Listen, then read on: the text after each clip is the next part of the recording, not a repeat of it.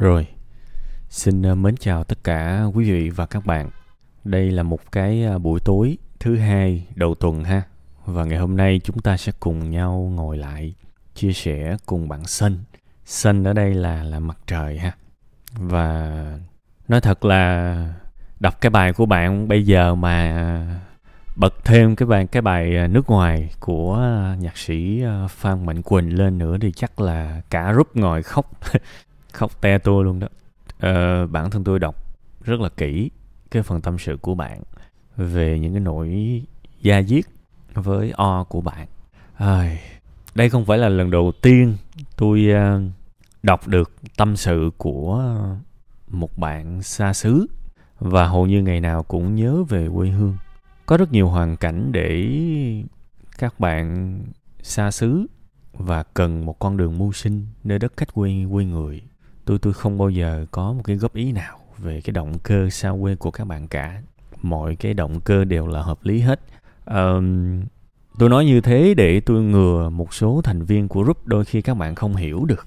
Các bạn không hiểu và các bạn sẽ có những những cái comment kiểu như là sao ở Việt Nam sướng thế không sống đại khái ABC chúng ta không hiểu được các bạn. Mỗi cây mỗi hoa mỗi nhà mỗi cảnh. Tôi đã từng tiếp xúc với những gia đình khổ cùng cực luôn khổ cùng cực luôn và đi xuất khẩu lao động ở nước ngoài gần như là một cái cứu cánh đối với họ, gần như là cứu cánh duy nhất đối với họ. Và tôi thấy mình cũng chả có một cái quyền, một cái tư cách nào để phê bình họ cả.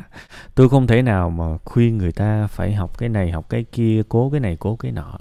Từng người trong từng hoàn cảnh, chúng ta sẽ có những cái suy nghĩ rất khác nhau và cuộc đời của người khác họ ra những cái quyết định với cuộc sống của họ thì mình chỉ tôn trọng thôi các bạn.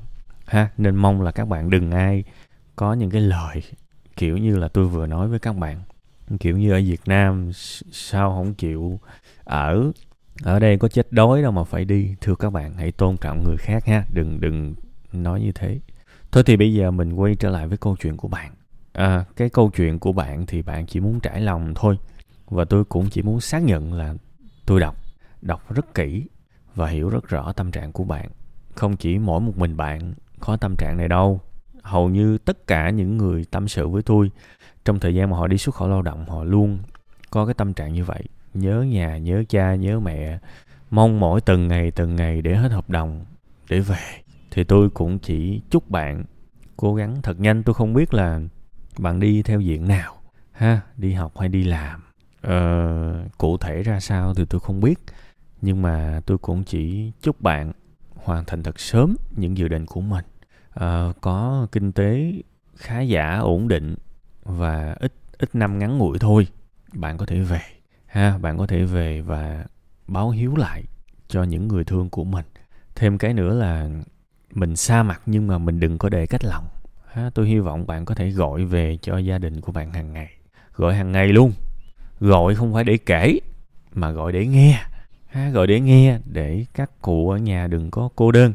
À, mình có thể ngồi mình nghe các cụ tâm sự rồi bắt đầu mình ờ, hỏi. Cô ba cô bảy cô hai gì dạo này sao? Đó cứ hỏi hàng ngày hàng ngày thậm chí là buổi sáng mình thức dậy mình lên một cái kế hoạch trong đầu mình luôn. Bữa nay mình sẽ hỏi o của mình câu gì câu gì câu gì. Ha rồi rảnh rảnh thời gian mình gửi quà về mình lắng nghe lắng nghe nói là o thỉnh thoảng quay cho con mấy cái video con coi, đại khái như vậy, người này người kia cho con gửi lời hỏi thăm. Đó là cách tốt nhất để những người xa quê và những người ở nhà cảm thấy không xa cách. Ha, đương nhiên sẽ không bao giờ bằng được như cái việc gặp nhau, ôm nhau, ăn cùng nhau bữa cơm. Không được như vậy, nhưng nó cũng sẽ không tới mức mà xa mặt cách lòng.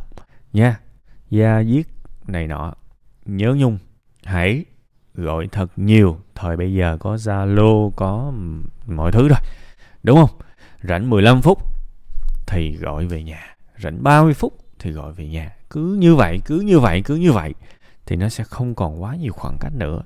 Thì mình sẽ bớt được phần nào, ha? Và xem cái sự xa cách đó như cái động lực để mình cố gắng, mình không lãng phí một giây, một phút nào ở xứ người.